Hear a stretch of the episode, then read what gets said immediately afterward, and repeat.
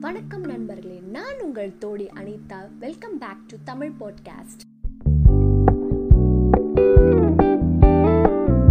இந்த எபிசோடில் நம்ம பார்க்க போகிறது கரிகாலனோட மகன் நலங்கிலியோட வரலாறு தான் பார்க்க போகிறோம் அவர் எப்படி கரிகாலனை விட பெட்டராக ரூல் பண்ணாரா? இல்லை என்ன மாதிரி சுச்சுவேஷன்லாம் அவர் ஹேண்டில் பண்ணார் அப்படின்ற விஷயத்தெல்லாம் நம்ம பார்க்க போகிறோம் எப்பொழுதுமே அரசாட்சி அப்படின்னா அவங்க அப்பா இறந்துட்டா அடுத்தது அவங்க மகன்க தான் ஆட்சியில் வருவாங்க. அதுதான் முறையும் கூட. அதே மாதிரி கரிகாலன் மறைஞ்ச பிறகு அவங்களோட மகன் வந்து ஆட்சிக்கு வராங்க. இங்கே நான் ஒரு விஷயம் சொல்ல விரும்புகிறேன் என்னென்னா சங்க காலத்தில் ரொம்ப ஸ்பெஷலான பர்சன் வந்து கரிகாலன் அப்படின்னு நம்ம சொல்லியிருந்தோம் இல்லையா? ஆமாங்க. அவர் அப்புறம் யாருமே அந்த அளவுக்கு ஜைஜான்டிக்காக ரொம்ப வாஸ்டாக ஒரு ரூலிங் பவர் பண்ணதே கிடையாது. ஈவன் தோ நலங்கிலி அவங்க பிள்ளையாக இருந்தாலுமே அவர் அந்த அளவுக்கு பண்ணது கிடையாது. என்னடா ஃபஸ்ட்டே டிசப்பாயிண்ட் பண்ணிட்டேன் அப்படின்னு நீங்கள் யோசிப்பீங்க? டிசப்பாயிண்ட் பண்ணுறதில்ல ஏன்னா அந்த அளவுக்கு இருக்காது அப்படின்ற ஒரு விஷயத்த நான் அவங்க சொல்ல வரேன். ஏன் அப்படின்னா அவரை பற்றி பத்து பாடல்கள் மட்டும் புறநானூரில் இருக்குது வேறு எங்கேயுமே இவரை பற்றி இல்லை. ஸோ ஒரு நல்ல மன்னர் ரொம்ப பெருசாக பண்ணியிருந்தாதான் பலவிதமான நூல்களை எழுதியிருப்பாங்க. அப்படி பெருசாக பண்ணலை அப்படின்னு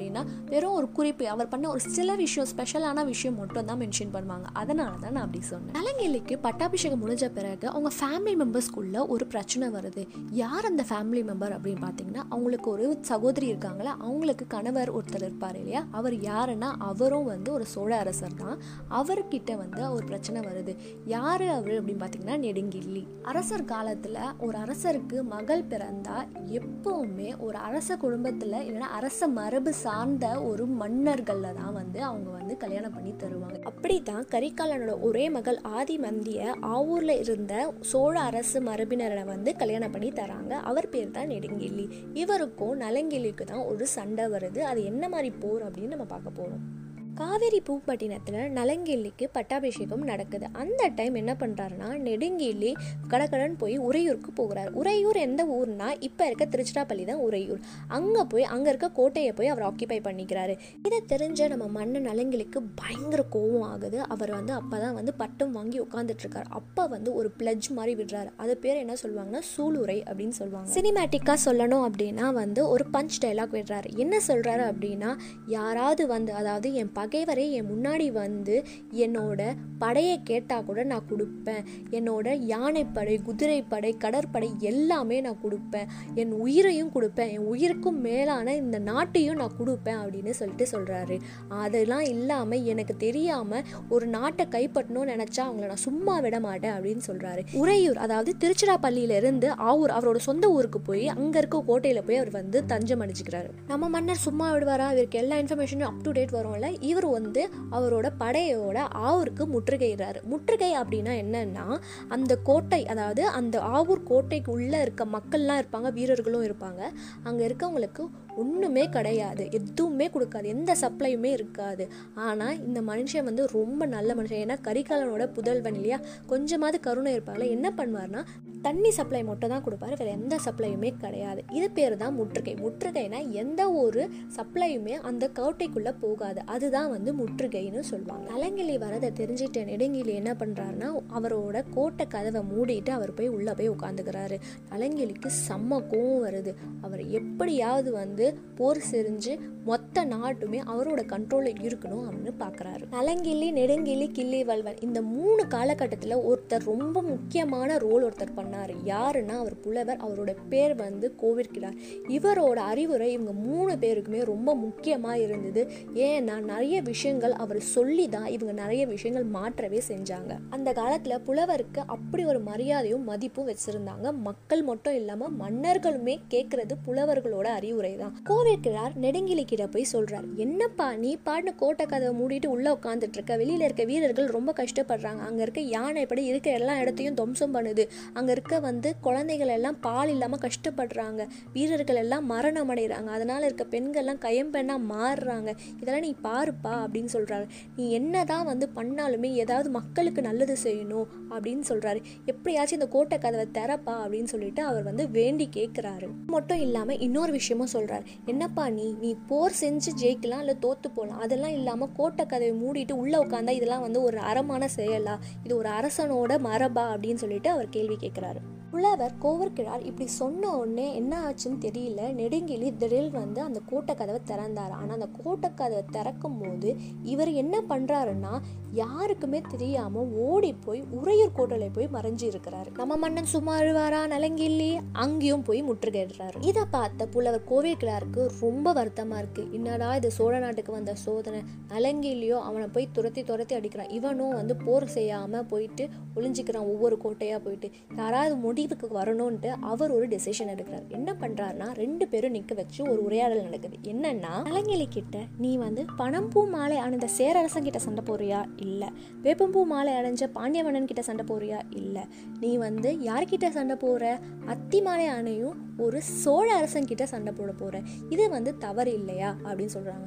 யார் ஜெயிச்சாலும் தோத்தாலும் ஆழப்பொரு சோழ அரசர் தானே. யாராவது ஒருத்தவங்க விட்டு கொடுங்க. அப்பதான் வந்து நல்லது. இது மாதிரி பண்ணீங்கன்னா சோழ நாட்டுக்கு இது நல்லதே கிடையாது அப்படின்னு சொல்லிட்டு அவங்க ரெண்டு பேருக்குமே அறிவுரை கொடுக்குறாரு இவர். நீங்கள் ரெண்டு பேருமே இதை கைவிடுறது தான் ரொம்ப நல்லது. இது சோழ மக்களுக்கும் ரொம்ப நல்லது. சோழ மக்கள் நன்மைக்காக நீங்கள் இதை செய்யணும் அப்படின்னு சொல்கிறார் இதனால் வந்து நெடுங்கிலி விட்டுட்டு அந்த உரையுரை நலங்கிலி கிட்ட கொடுத்துட்டே போகிறாரு ஆனால் அவர் மனசில் இன்னமும் அந்த வெறுப்பு இருக்குது எப்படியாச்சும் நான் போர் பண்ணி இந்த நாட்டை நான் ஆக்கியபை பண்ணிக்கிறேன் அப்படின்னு சொல்கிறார் நெடுங்கிலி இன்னொரு சம்பவம் பண்ணுறார் என்ன ஆகுது அப்படின்னா ஒரு நாள் அரசவையில் இருக்காரு. அப்போ வந்து ஒரு புலவர் வர அவர் பேர் இளந்தத்தன். இளந்தத்தன்றவர் வந்து எல்லா நாட்டுக்குமே அதாவது பாண்டிய நாடு சேர நாடு சோழ நாடு எல்லா நாட்டுக்குமே போய் பாடல்கள் பாடி அங்கே பரிசு பெற்று அவரோட அன்றாட வாழ்க்கையை வந்து வாழ்ந்துட்டு வர்றார். அந்த மாதிரி வந்து சோழ நாட்டுக்கு வராரு இந்த அரசவைக்கு வரும்போது நெடுங்கெல்லி இருக்கிறார். இவர் இளந்தத்தனை பார்த்து நீ வந்து பகைவர் நாட்டு புலவன். நீ இங்கே வந்திருக்க அப்படின்னா நீ ஒற்றன் வேலை பார்க்க தான் வந்திருக்க அப்படின்னு சொல்லிட்டு இவர் வந்து கொலை பண்ண போகிறாரு அப்போது நம்ம ஹீரோ புலவர் கோவில்கிழார் வந்து தடுக்கிறார். எப்பா அதெல்லாம் பண்ணாதப்பா அவர் புலவர்ப்பா அப்படின்னு சொல்லிட்டு தடுக்க செஞ்சிருக்காரு. சொன்னல அந்த நெடுங்கிலி அப்போ சும்மா அந்த புலவருக்காக தான் வந்து அவர் வந்து அந்த இதை வந்து விட்டுட்டு அதுக்கப்புறம் அவர் எப்பயாவது சான்ஸ் கிடைக்கலாம் பார்க்கலாம்னு யோசிச்சுட்டு இருந்தாருன்னு நான் சொன்னல அவருக்கு இப்போ சான்ஸ் கிடைக்கிது. என்ன பண்ணுறாரு அப்படின்னா உறையூர் கோட்டைக்கு போகிறாரு அங்கே அவர் ஆக்கியபை பண்ணிட்டு போர் செய்ய ரெடியாக இருக்காரு.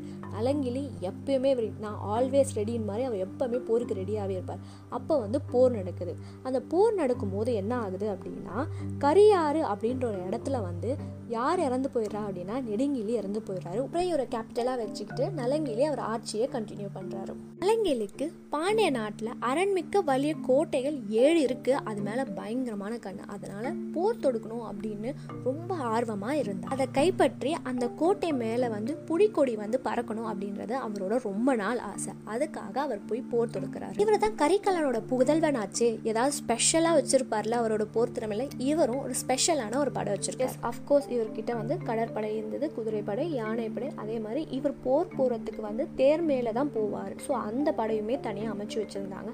அது மட்டும் இல்லாமல் காலாட்படை காலாட்படையே மூன்று வகைப்படும். அதுதான் இவரோட பயங்கரமான ஸ்பெஷாலிட்டி காலாட்படைனா என்னன்னா the team fights on the land ஒரு படைகள் வந்து நிலத்துல சண்டை போடுறவங்க தான் வந்து காலாட்படை அப்படின்னு சொல்லுவாங்க. இதில் வந்து மூன்று வகை படைகள் இருக்குது என்னென்ன படை அப்படின்னா தூசி படை இடையணை படை இறுதி அணைப்படை அப்படின்னு மூன்று வகை படைகள் இருக்குது தூசி அணைப்படையை தான் ஃபஸ்ட்டு அனுப்புவாங்க. இவங்க என்ன சாப்பிடுவாங்க அப்படின்னு பார்த்தீங்கன்னா பனை நுங்க தான் சாப்பிடுவாங்க. இடையணை படை செகண்ட் அனுப்புவாங்க. அவங்க வந்து பனம் பழத்து கனியை தான் அவங்க சாப்பிடுவாங்க. மூணாவது படை அதாவது இறுதி அணிப்படை அப்படின்னு சொன்னாங்களே இவங்க சுட்டப்பட்ட பனங்கிழங்க சாப்பிடுவாங்க. ஏன் அப்படி சாப்பிட்றாங்க அப்படின்னா இப்படி ட்ரெயின் பண்ணாதான் இவங்க லேண்ட்ல சண்டை போடும் போது அந்தந்த காலகட்டத்துக்கு அந்தந்த உணவுகளை சாப்பிடுவாங்க. ஸோ அதனால வந்து போர் செய்யும் போது அதாவது பாண்டிய நாட்டுக்கு போகும்போது அங்கே மக்களில் இருக்கவங்க இல்லையா அவங்களுக்கான உணவு தட்டுப்பாடு ஏற்படாது. இதனால் வீரர்களால் அங்கே மக்கள் வந்து கஷ்டப்படக்கூடாது அப்படின்னு யோசிக்கிறாங்க. என்னதான் எதிரி நாட்டு மக்களாக இருந்தாலும் மக்கள் எல்லாருமே சேம் யாருமே கஷ்டப்படக்கூடாதுன்றது தான் இந்த மன்னனோட ஸ்பெஷலான விஷயம். ஏன் முதற் படை வந்து பனை நொங்கும் இரண்டாவது படை வந்து பனம் பழத்து கனியும் அதுக்கப்புறம் மூணாவது படை வந்து சுட்டப்பட்ட பனங்கிழங்கும் சாப்பிட்றாங்க? ஏன்னா ஏன்னா ஃபஸ்ட்டு படை போகும்போது அந்த காலகட்டத்தில் பனை நுங்கு தான் ரொம்ப ஃபேமஸாக இருக்கும். ஸோ அதனால் வந்து ஈஸியாக அவங்களால சாப்பிட முடியும். இந்த மாதிரி காலத்துக்கு ஏற்ற மாதிரி வந்து டீமை ரெடி பண்ணி அவர் வந்து ட்ரெயின் பண்ணியிருக்கார். இப்படி படையை வந்து ரெடி பண்ணிட்டோம் அப்படின்னா எந்த காலகட்டத்துக்கும் அந்தந்த கரெக்டான படையை அனுப்பிச்சோம் அப்படின்னா நம்மளுக்கு தான் வெற்றி. ஏன்னா வீரர்கள் வந்து ரொம்ப ஸ்ட்ராங்காக இருக்கணும். ஸோ அந்த மாதிரி உணவு பழக்கத்தை நம்ம ஏற்படுத்திட்டோம் அப்படின்னா எப்பவுமே அவங்க சோர்வடைய மாட்டாங்க. இது வீரர்களுக்கும் ரொம்ப ஒரு பூஸ்டாக இருக்கும் அப்படின்ட்டு இந்த மாதிரி நுணுக்கமாக திங்க் பண்ணி இவர் வந்து பிளான் பண்ணி ஒரு டீமையே ரெடி பண்ணியிருக்காரு. இது வரைக்கும் நம்ம பார்த்த சோழ வரலாறு இவ்வாறு பண்ணது வந்து ஒரு ஸ்பெஷலான விஷயம். அதனால தான் நம்ம புறநானூரில் இதை ரொம்ப பயங்கரமாக எழுதியிருப்பாங்க. இப்போது நம்ம பாண்டிய வீரர்களை ஜெயிச்சாங்களா தோத்தாங்களான்ற ஒரு கேள்வி இருக்கும்ல? எஸ் நம்ம சோழர் படை தான் ஜெயிச்சது. அவரோட கொடி அங்கே பறக்கவும் செஞ்சது.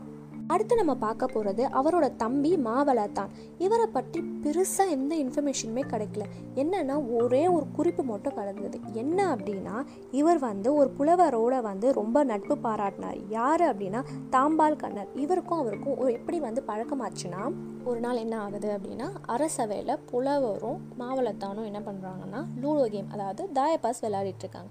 விளையாடிட்டு இருக்கும் போது என்ன பண்ணுறாருன்னா நம்ம புலவர் வந்து என்ன பண்ணுறாருன்னா கேடித்தனமாக ரெண்டு வீடை திருடி அந்த மாதிரி வந்து விளையாடிட்டுருக்காரு இதை பார்த்த மாவளத்தனுக்கு கோவம் வந்து என்ன பண்ணுறாருன்னா அந்த தாயக்கட்டை இருக்குல்ல அதை பார்த்து தூக்கி எறிகிறாரு. எரிஞ்சோடனே என்ன ஆகுது அப்படின்னா அவருக்கு கோவம் வந்து கோவம் வந்து என்ன சொல்கிறாரு அப்படின்னா நீலாம் அரச குடும்பம் பிறந்தவனா? சோழ வம்சம் எவ்வளோ சிறப்பான வம்சம்? அந்த குழியில் நீ பிறந்தவனா? இப்படிலாம் பண்ணுறியே இந்த சின்ன விஷயத்துக்கு இவ்வளோ கோவப்படுறியே அப்படின்னு சொல்லிட்டு அவர் பேசுகிறாரு அதை பார்த்த வந்து மன்னருக்கு வந்து ரொம்ப கஷ்டமாச்சு ஐயோ இந்த சின்ன விளையாட்டுக்கு நம்ம இப்படி கோவப்பட்டோமா அப்புறம் வந்து நம்ம தப்பு செஞ்சுட்டோமா அப்படின்னு நினச்சி வந்து என்ன பண்ணுறாருன்னா புலவர்கிட்ட மன்னிப்பு கேட்குறாரு அந்த மன்னிப்பு கேட்ட உடனே புலவர் என்ன சொல்கிறாருன்னா தப்பு செஞ்சது நான். ஆனால் நீ செஞ்ச தப்பை வந்து நான் வந்து சுட்டி காட்டின உடனே வந்து நீ வந்து எங்க மேலே கோவப்படாமல் அந்த செஞ்ச தப்பை வந்து மன்னிச்சிடுன்னு சொன்னியே. ஆனால் நான் செஞ்ச தப்புக்கு மன்னிப்பு கேட்கவே இல்லைன்னு சொல்லிட்டு மன்னிப்பு கேட்டு அவங்க ரெண்டு பேருமே ரொம்ப ஃப்ரெண்ட் ஆகுறாங்க இந்த ஒரு விஷயம் மட்டும்தான் புராண நூலில் ஸ்பெசிஃபை பண்ணியிருக்காங்க.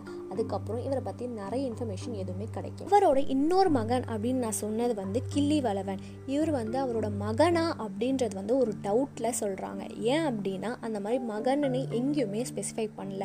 ஆனால் எப்படி வந்து நம்ம வந்து இவங்க மகனாக இருக்க வாய்ப்பு இருக்குது அப்படின்னா கோவிற்கிழாரும் அவரோட காலகட்டத்தில் இருக்கார். ஸோ அவரோட மகனாக இருக்க வாய்ப்பு இருக்குது அப்படின்ற ஒரு கணிப்பு தான் இது. நீங்கள் கிள்ளி வரலாறு தெரிஞ்சுக்கணும் அப்படின்னா நீங்கள் சோழ பயணத்தில் தொடரணும்.